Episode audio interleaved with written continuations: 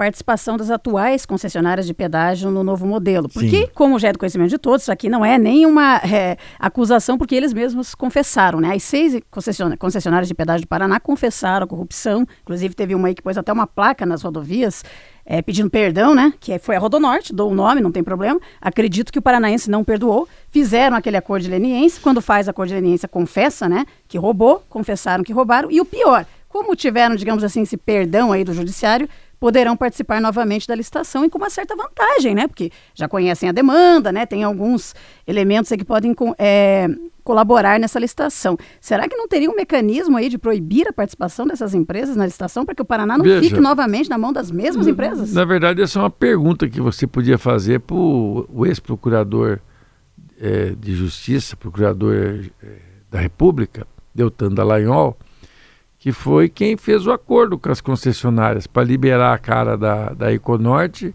da, desculpe, da, da Rodonorte, a CCR Rodonorte, e, e da Eco Rodovias, que é a CR Almeida, né? a antiga CR Almeida, que é da Ecovias. O fato que, que eles, foi o Ministério Público Federal que fez esse acordo, fizeram uma redução de tarifa por um ano de 30%, depois voltou o preço normal, aliás, voltou 42%, né? Nem, mais caro ainda. Mais né? caro ainda, né? Eles voltaram com o preço bem caro. E, e ao mesmo tempo o seguinte, né?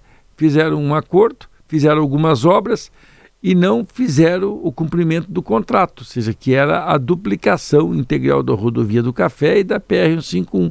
Isto não foi feito eu acho que a pergunta cabe de forma muito objetiva a quem fez o acordo.